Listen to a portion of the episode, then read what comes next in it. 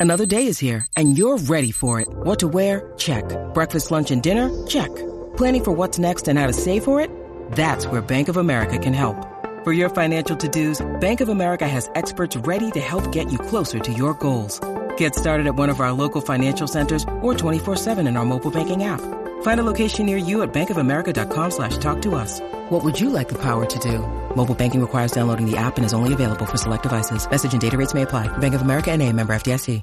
This podcast is part of the Robots Radio Rocket Club, a program designed to help all podcasts reach their full potential. For information about joining the Robots Radio Rocket Club, check out robotsradio.net.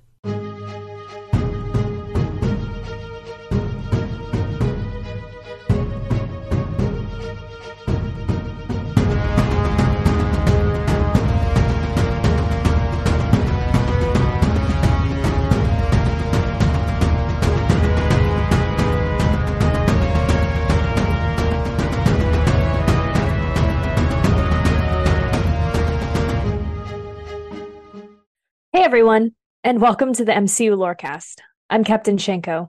And I'm Cyke88. And as a special patrons episode, we are joined tonight by Penguin Ninja. Say hello, Penguin. everyone. And it's good to be back with Penguin for yet another amazing patron episode. This one is really kind of that culminating movie at the end of this long journey that we've been on. And of course, we're coming back to our favorite wall crawling, web slinging guy, Spider Man, with Spider Man Far From Home. Yeah, uh, we are definitely. I like this movie's in a weird spot because it doesn't start anything new. Uh, I kind of call it an epilogue ending to Phase Three, really, and it's kind of what it is. It's it's all about legacy. It's all about it's a Spider-Man story, but it's all about Stark. It's weird. Yeah, and it, it does find itself in that weird spot. Uh, It's a well done film in places and hits home where it needs to. But before we can talk about all that, I think, of course, we need our spoiler warning. So, Genesis. If you're looking for a spoiler free zone, sorry, lovelies, you are in the wrong place. Thank you, Jan.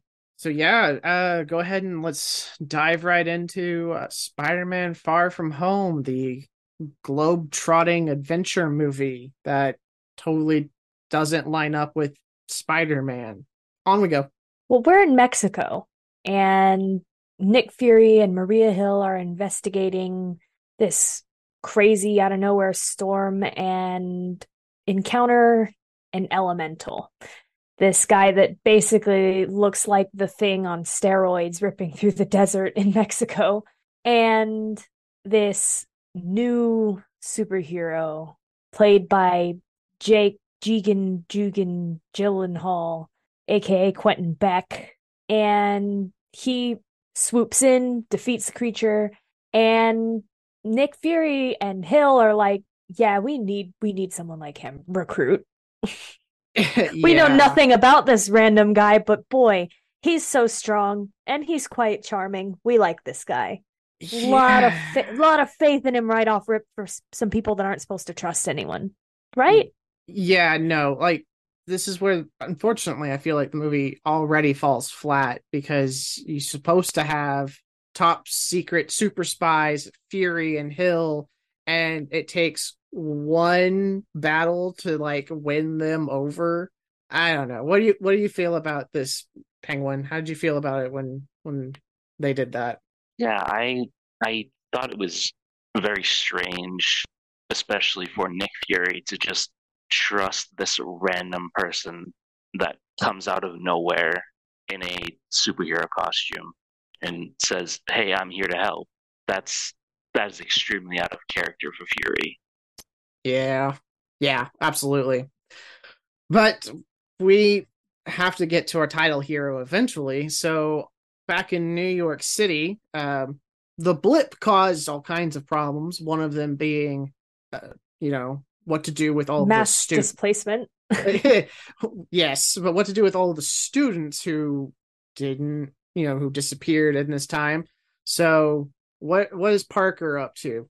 Well, Peter really just is dealing with a lot of emotional problems and, and the fallout from the events of the prior film, the death of Nick or the death of Tony Stark. And he's just we get all this news about the blip and where the students have been in the form of a very comedic high school low production news report.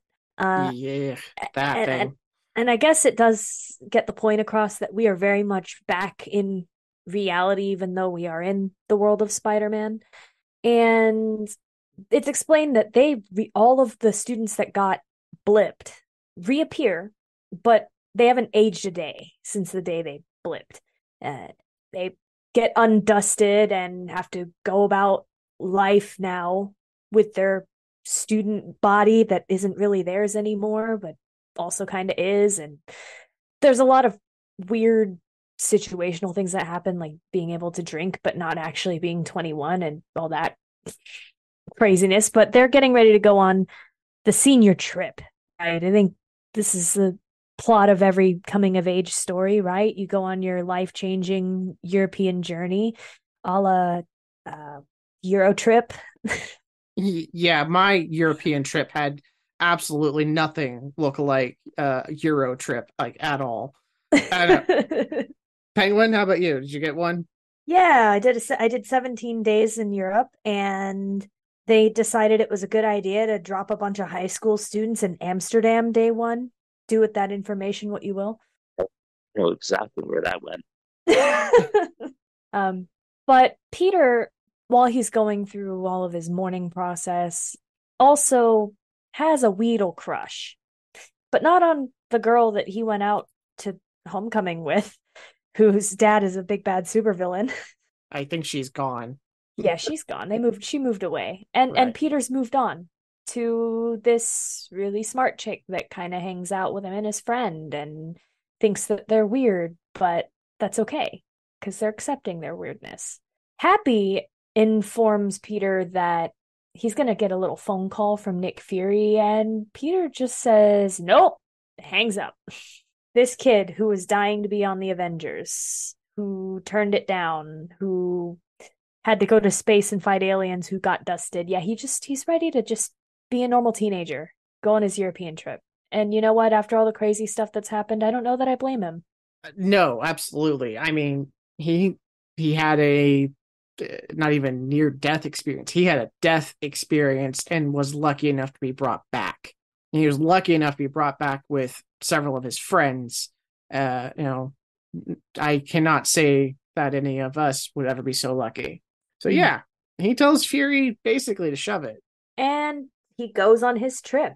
They travel to Venice, beautiful city on the canals, but canals mean water, and water means our next elemental because where else would the water elemental appear but coincidentally in the city where Peter is going and he's not Spider-Man, but Spider-Man always coincidentally appears wherever Peter Parker does. I don't think it's Ned in the suit. No. Uh Penguin, how how do you feel about the levels of writing contrivedness that has to be going on here? Wow.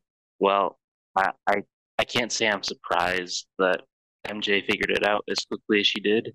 I'm honestly surprised more people hadn't figured it out at that point. Yeah. Yeah, that's fair. Uh yes, so we've got this water elemental why uh, why Beck is there is unclear. Um, but Fury's also there, and he's there to give him Stark's glasses, which are supposed to be meant for his successor.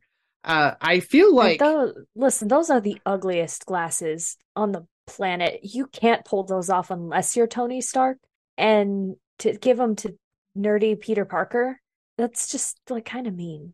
I, I feel like it's a slap in the face to Rhodey yeah, yeah.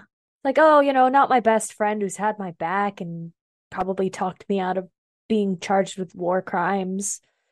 Um, no, I'm gonna give it to the 18 year old kid that I met after I dragged him into a superhero war because I'm responsible.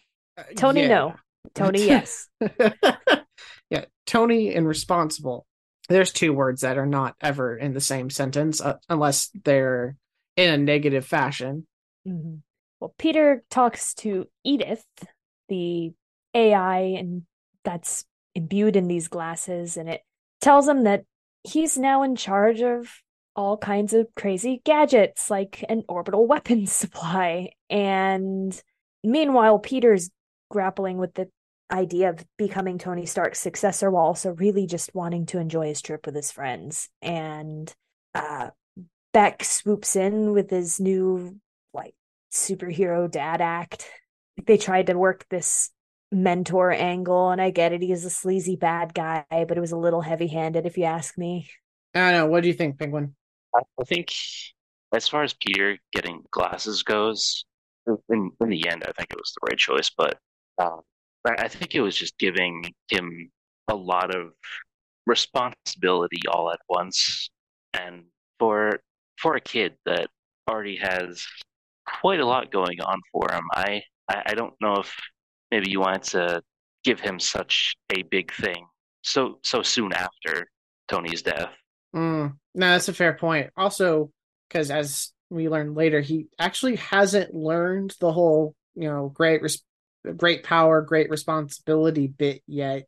So you've just handed an 18 year old basically the keys to the kingdom and said have a good time and here's a here's a shady new mentor for you he's totally legit because we totally did a background check on his claim of being from an alternate dimension uh, it's not like we've already established that this universe has facial recognition technology that they could just kind of like scan him with and be like, oh, hey, you used to work with Tony Stark. And hey, weren't you, didn't you get fired because you got pissed off about some stuff? But uh, we don't know that yet.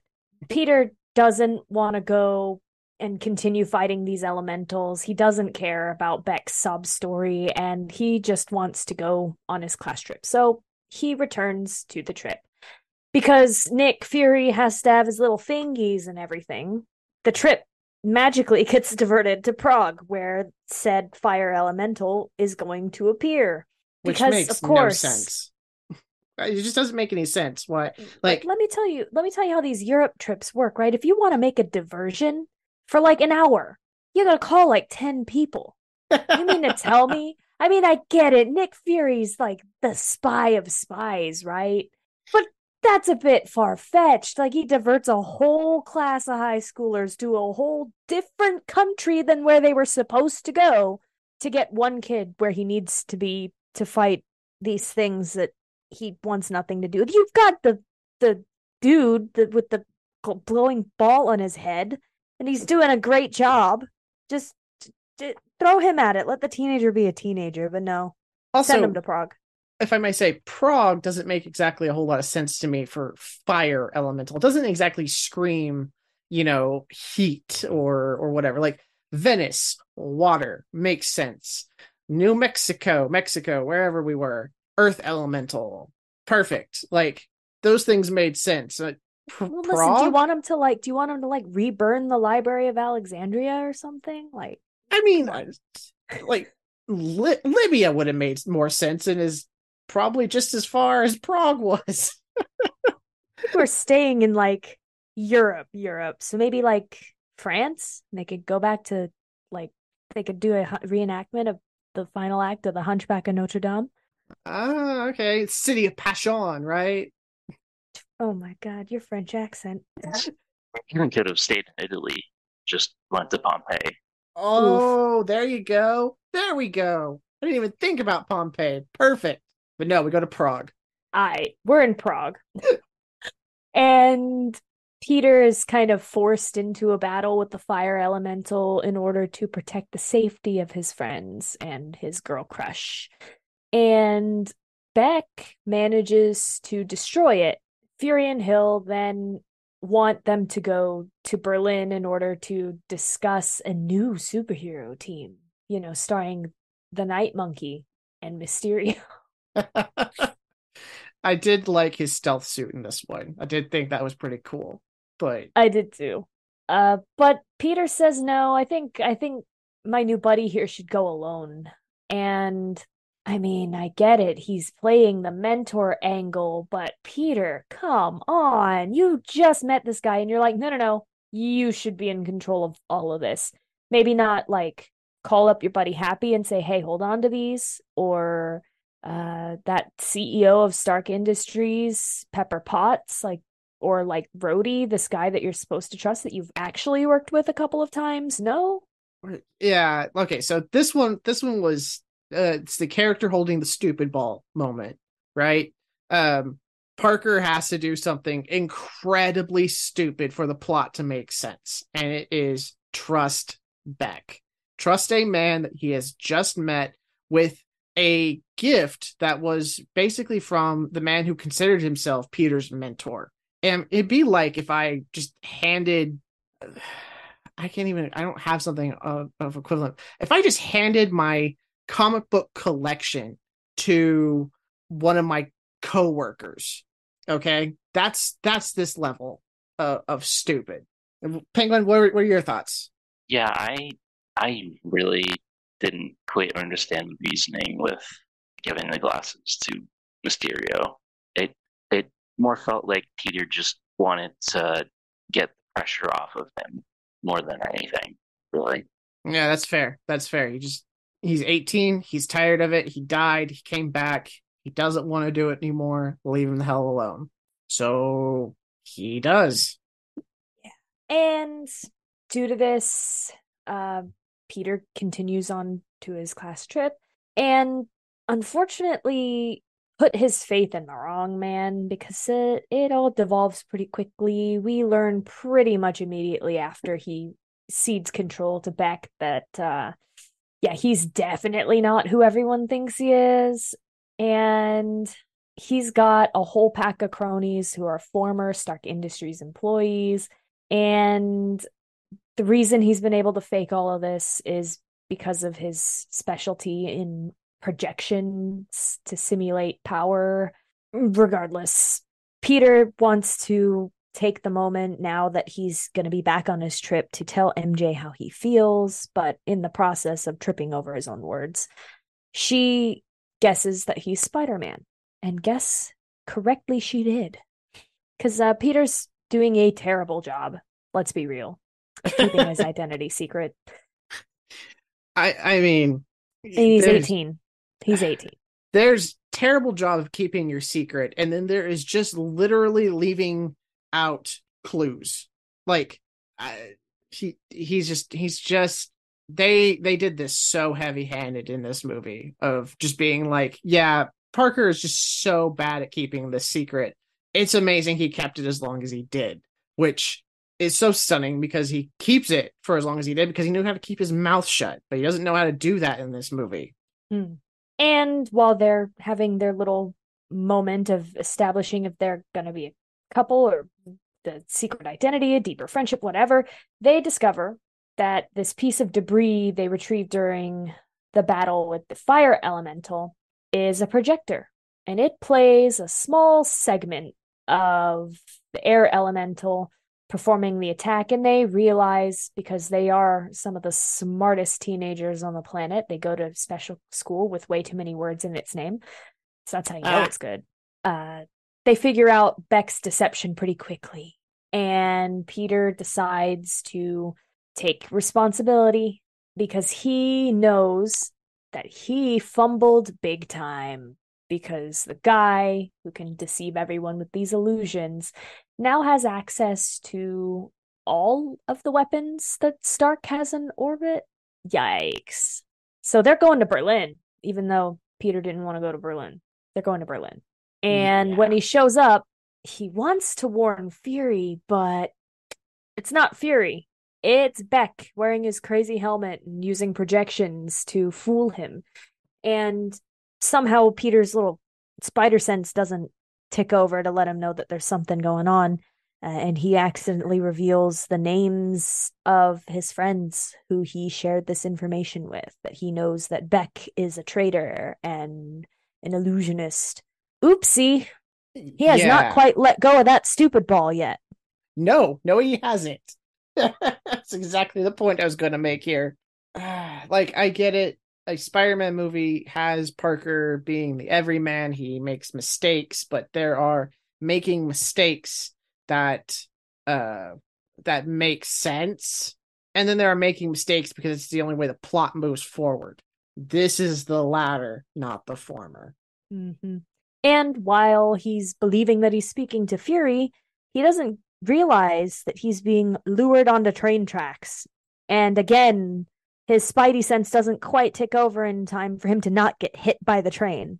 Those stupid bugs. Penguin, what are your thoughts on this whole bit?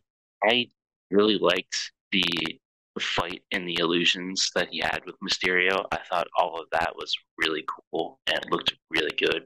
I I I thought that at this point he'd maybe have wizened up a little to not just go throwing his friends' names around while he is in his costume.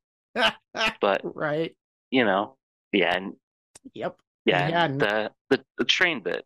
I I could understand how maybe because there have been instances of Spider-Man's spidey senses not working, but how do you not hear the train? right. Like- right. Yes.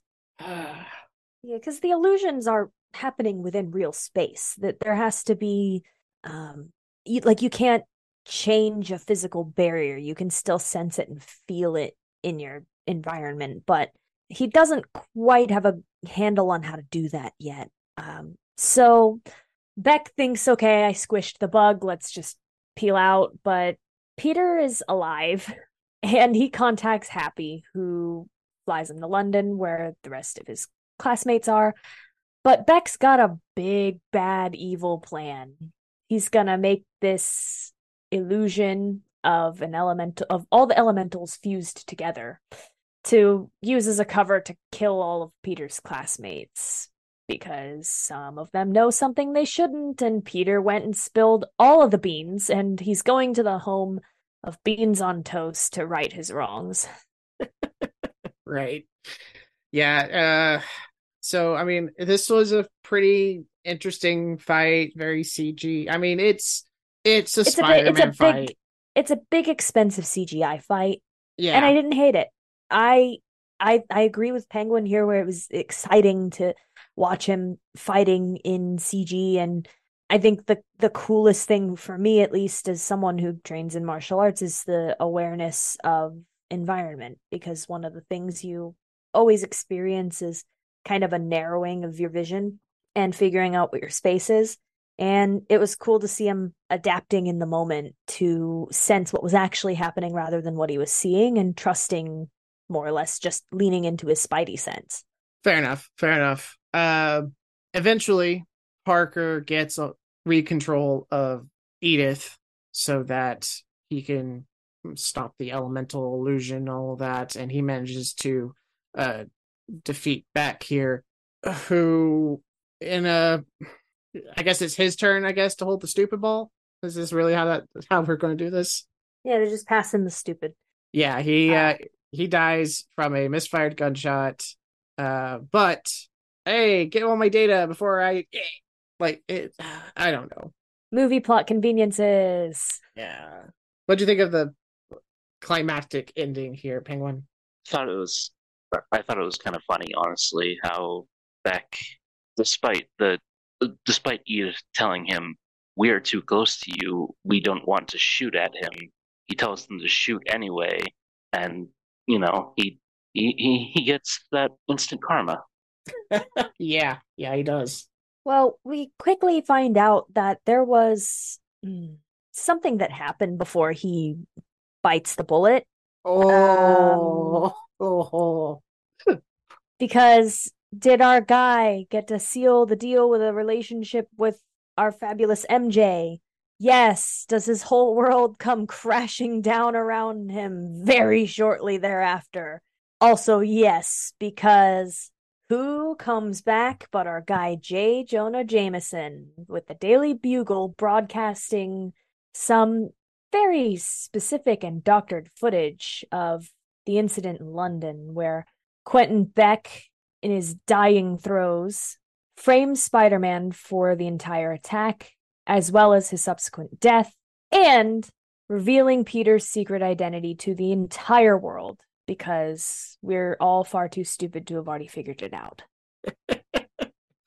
yeah. Oh man, like uh, we give Thor crap because he wasn't even king of Asgard long enough to save his his people from the end of the movie to uh the mid credit scene. Parker has about that same amount of time to enjoy having a girlfriend and be Spider-Man before it is all over. But hey, we got uh, uh J.K. Simmons back as J. Jonah Jameson, which was a treat. And the first, I believe he was the first non MCU actor to make the jump over to the MCU as the same character. I could be wrong. I'm sure someone on the internet will let me know. Yeah, but if anyone but J.K. Simmons came in to play J. Jonah Jameson, I think the entire internet would riot. What do you think, Penguin?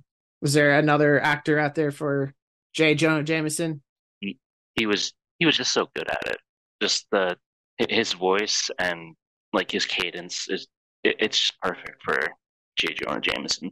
No, that's true. Uh, he really does nail it.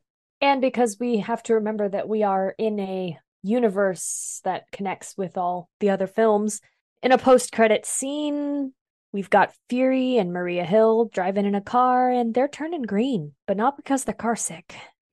No, turns out the reason why Fury and Hill weren't particularly uh, super spy enough is because they are Talos and Soren, who are pretending to be the two of them while Fury is sitting around in his space station because uh, as Secret Invasion goes through, uh, he needed some space. And space he got. yes, yes, he did. I don't really know how I felt about it being Talos and Soren the whole time because, especially now, it meant that the movie that probably featured Hill the most wasn't even Hill, which is kind of frustrating. Yeah, and I like MCU Maria Hill. I think other than that, the best we got to see out of her was Captain America the Winter Soldier, and she had like a whole five scenes in that. Yes. Yes. But that's that's kind of it. Um I guess thoughts? We'll go around the table. Uh, Penguin, like overall, what was like Spider-Man Far From Home? Where does that sit with you? Did really enjoy it. It it, it is a good movie. It the three Tom Holland Spider-Man movies. It is my least favorite, but that is because Homecoming is really good, and No Way Home is just ninety percent fan service, and it's hard to compete with that. But overall, it, it, was it was good. It was it was a fun movie. Yeah, I uh, I can I can see that. What about you, Shenko? I think this was an extended conclusion to the end of the Infinity Saga, and I think that a lot of the exposition that happened here, especially with the ending of Tony Stark and naming his successor. I think that's all important. I'm I know they didn't want to stretch out a ton of stuff at the end of Endgame because we already had to wade through like almost a 3-hour movie for that. Um but I agree with you that it's a bit weird that this is a Spider-Man title but it deals with the fallout of Tony Stark's decisions. It's like all right, the guy already had his his overarching story he had a his his beginning, his middle, his end, his conclusion. We've laid him to rest. And I know this is about legacy, but he left a lot more legacy than just making mistakes because he's died now. He's atoned for those mistakes. Yeah. I don't know that I would have named an 18 year old that he met canonically like a year ago. Like, homie was dead longer than Tony knew him. Yeah. yeah. Yeah. Yeah. Yeah. And, and he's just, oh yeah, this kid is is my successor over the no offense, the other qualified individuals to do it, or at least put a caveat on it, say, hey, let this kid get through college and then and mature a little bit as a superhero and then and then give him the glasses. In the meantime, my very responsible wife will take care of the glasses. right. Yeah. My, you know, the the woman I have left control of basically everything, even when I was alive. To uh, she should definitely not have control of this, you know, orbital super weapon. Uh, never mind my best friend, a you know lieutenant colonel in the Air Force, and I totally just you know trusted him with a you know entire suit of armor all to himself that he got to you know deck out. Nah, nah, not those guys. Not my most loyal friend. Ugh. I could even see him leaving it with like Falcon or or like I know he and Nick Fury have their problems, but hey, Fury. Well, I mean, he sort of left it to Fury, and then Fury left it to Talos, and that's the real problem. Yeah. Yeah, a lot of a lot of stupid balls got passed and, and it ended up with with um with uh Peter and Beck just uh not quite knowing who should hold it at the end. Yeah. But there are worse places to be than this film. I, I rag I'm ragging on it, but if realistically, in the grand scheme of the MCU, there are worse places to be than here. The ah. Spider-Man trilogy reasonably did well. They were fun mm. films. they yes, I, this is a. F- I I feel like I'm going to get crap for this one. But it's okay. It's a fun filler movie because that's it's not sort of what an epilogue is supposed to do, but that's that's sort of what this is. It's it's just there to tack on the end of Stark's story, And I feel like they this is like Endgame 2.0, but we shot it over the shoulder of Peter Parker. yeah. All right. Well, that's enough on that. Uh, we have a bit mid break. We have some patrons to thank and a big announcement at the end. So stay tuned.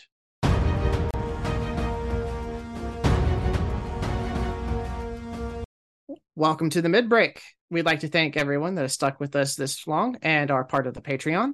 Big shout out goes to Penguin Ninja at our superhero tier. You too can join in the fun by joining the link in the episode description. Uh, and if you can't support us financially, you can always drop us a review on Apple or a rating on Spotify. Any five star reviews will get read out on this part of the show. We don't have one at this time. Guys, you're slacking on us. Show us some love. Drop those five star reviews. You only have to listen to one episode in order to leave one on Spotify. We want to hear from you. And if you just want to talk with us directly, you can always hit us up on Twitter, Instagram, Facebook, and or the Robots Radio Discord, where we have a channel specifically for the show. Link for the Discord will also be in the show description. And speaking of shows on the robots, tell us about the fight space, Shenko. Well, if you're not tired of hearing from me yet, I also host a little show called The Fight Space. It's one of the only female led martial arts shows out there where I discuss the deep roots of martial arts in modern media, cover historical super fights, and break down fight scenes in film, as well as share news from the fighting community. I recently traveled to Tampa to do cage interviews, Joe Rogan style, for World Class Fight League. The live stream videos for those fights are available on the WCFL Facebook page. So if you want to hear my in the cage interviews on the spot, go check that out. WCFL puts on a great show. Where else can they find you, Cyke? You can find me on the Mass Effect Blue Shift tabletop RPG podcast that uses the Fate system. Uh, we play Citadel security agents solving crime on the Citadel. I play dashing human agent Jack Parizo. Uh, it's a lot of fun. Episodes drop monthly on the first Friday of the month, which at the time of this recording has just happened. So you are listening to our new case as we hunt down a couple of convenience store murderers. It's a lot of fun. Uh, outside of the Robots Network, I've joined Scyther Audio to create the Avengers audio drama, which is a spinoff of their amazing X Men audio drama series. Uh, it's a years long project. I'm the writer, the director, the casting director, and the audio engineer for this one. And guys, if you've ever tried to build your own sound library from scratch, it's a lot.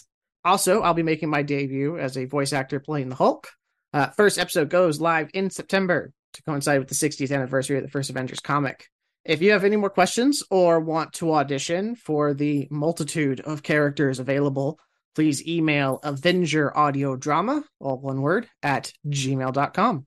And that will be it for our mid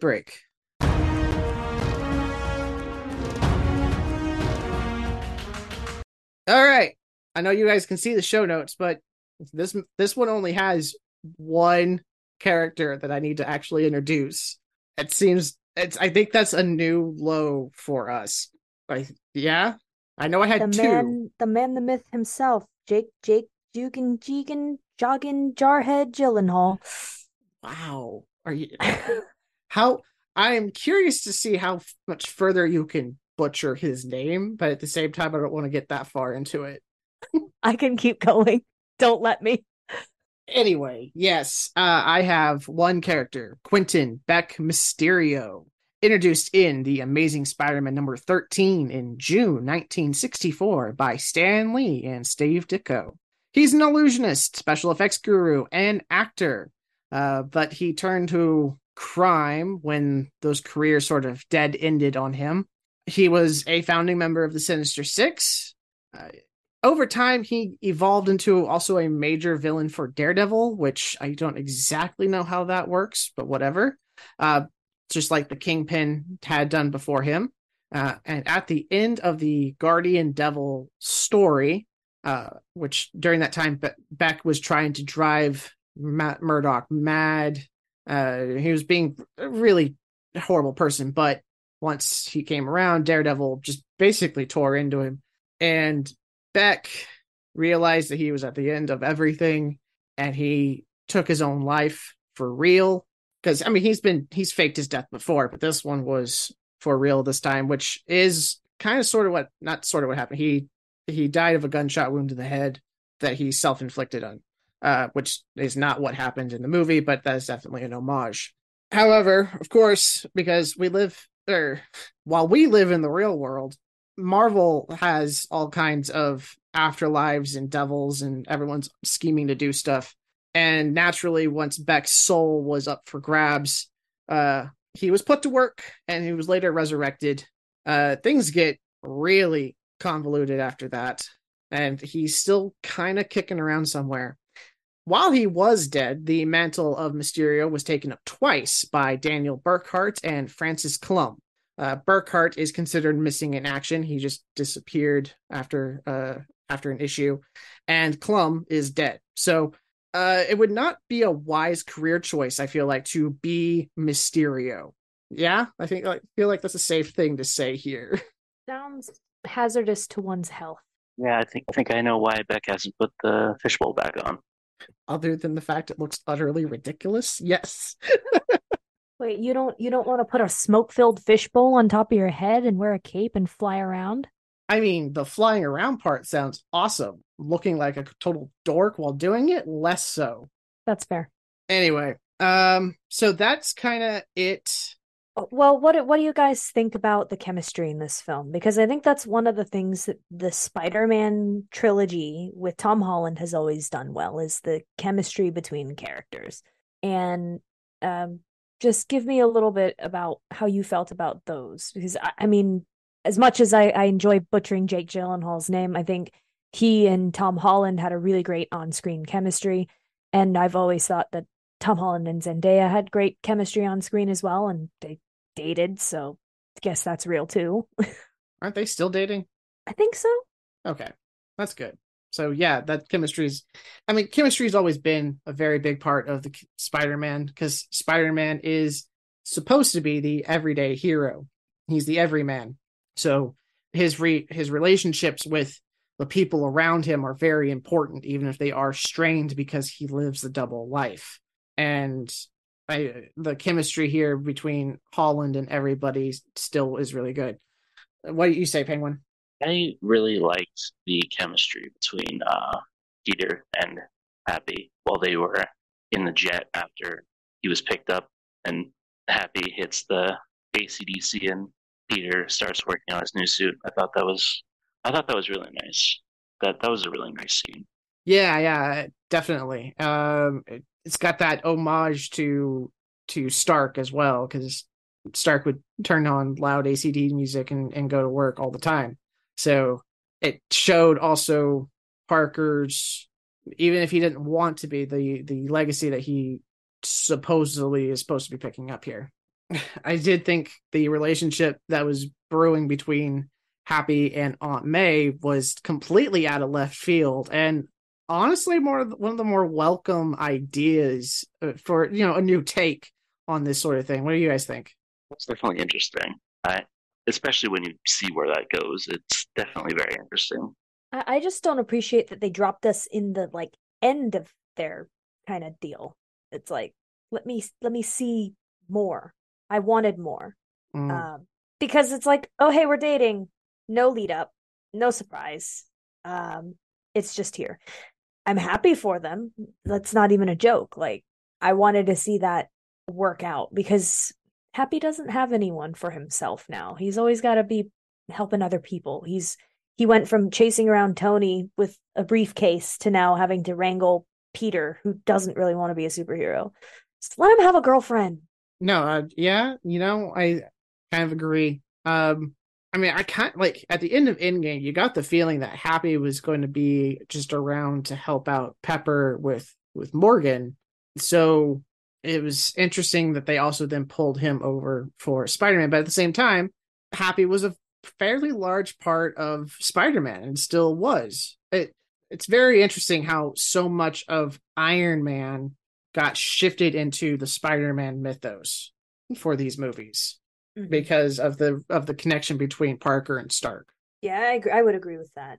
Obviously, we yeah. have we have more Spider-Man to get to. This is only the middle film, but where do you think this um this set us up? Do you think it just more or less concluded where we were at the end of Endgame, or set up anything new? I mean, we yeah did, we did the Marvel thing where we toasted our villain at the end. So right. um, I mean, if you had told me that they were going to do basically one more day but uh, better uh out of this i mean i guess i wasn't surprised when i heard it but at the same time it would it wasn't where i would have thought they would have gone. And it definitely ties up some stuff and of course sets up at least one thing of the scrolls being on earth because the scrolls aren't supposed to be here. They're supposed to be on their home world or new home world somewhere that uh, Danvers found for them. Obviously, that didn't happen. Do you have any closing thoughts on this one, Penguin? No, not really. I think we just about covered everything that I was thinking. Yeah, I'm good. Okay. Well, we thank you guys for listening to yet another episode of the MCU Lorecast. And as we mentioned in the first part of the show, we do have a pretty big announcement to make as far as the future goes for this show. So, Cyke and I wanted to let everyone know we're not going anywhere just yet. First and foremost, we'd like to thank everyone that's helped us along on this journey. Penguin for joining us as our patron to come onto the chats with us, N7 Legend, Genesis and Vervada, and Tom for helping us along the way on this crazy podcast journey. But all journeys have to come to an end at some point. We're not leaving forever, but we are changing course and we're going independent the MCU Lorecast episodes that everyone has shown love to, listen to, um, they're going to start being uploaded to YouTube. So those will be available for you to listen once we're no longer hosted with robots. Um, and after that, you're welcome to follow us on our new platforms. The name's staying the same. All the social medias are staying the same. We're going to be active with you guys on all of those avenues. But we feel in order to grow, we have to make a change. Yeah, we just kind of we kind of hit the a glass ceiling here, so we felt like we, it was time to try something new. We will be taking the month of August off, uh, but during which time the episodes will be available as they are. The hiatus might go through September. We're not 100% certain yet, but we will definitely be back before the end of the year with all new content uh, related, starting with the television show series in the MCU. So we'll be kicking that off with Agents of Shield season 1. But we needed we needed some time to kind of figure some stuff out and so we'll be taking that downtime to do that. Again, uh, it's a massive thank you. We couldn't have gotten where we are without all of you and we are very appreciative of it. And with that, all I have to say is night everyone. As we all know, when it comes to making a movie, there are a lot of people working behind the scenes to make that movie magic happen. And it is no different when making a podcast. Welcome to the credit section of the MCU Lorecast. Captain Shenko and I would like to personally thank the following for their incredibly hard work and faith in us to get this podcast rolling. Tom, the head of the Robots Radio Network, for hosting and mentoring. N7 Legend of the Mass Effect Lorecast for inspiration, Genesis and Vervada of the Two Girls One Ship podcast for introducing us, Let's Not, a fellow tabletop gamer and friend, for the amazing artwork, Pipe Men, a veteran and friend, for the outstanding music, our significant others for believing in and supporting us through this, and you, our fans, without whom this would be a vanity project. Let us know how we're doing by leaving us a review on Apple or a rating on Spotify. And, to quote Stan the Man, enough said. Well do you know your video game lovers? Have you ever wondered how your video game bays stack up against all the other delectable digital dates? I'm Genesis, the girl whose motto in life is love, laugh, tequila. And on Two Girls One Ship, we analyze, rate, and review all that the world of video game romances has to offer. And I'm Vervada, the hopeless romantic cat lady and lifelong gamer. But you should know that our podcast centers on character and romance analysis and doesn't shy away from exploring the fun of physical connection. Or from the deep emotional connections built between two characters using specific in game dialogue and the overall narrative journey. So join the two girls, one ship shipsters, and remember beauty is in the eye of the controller.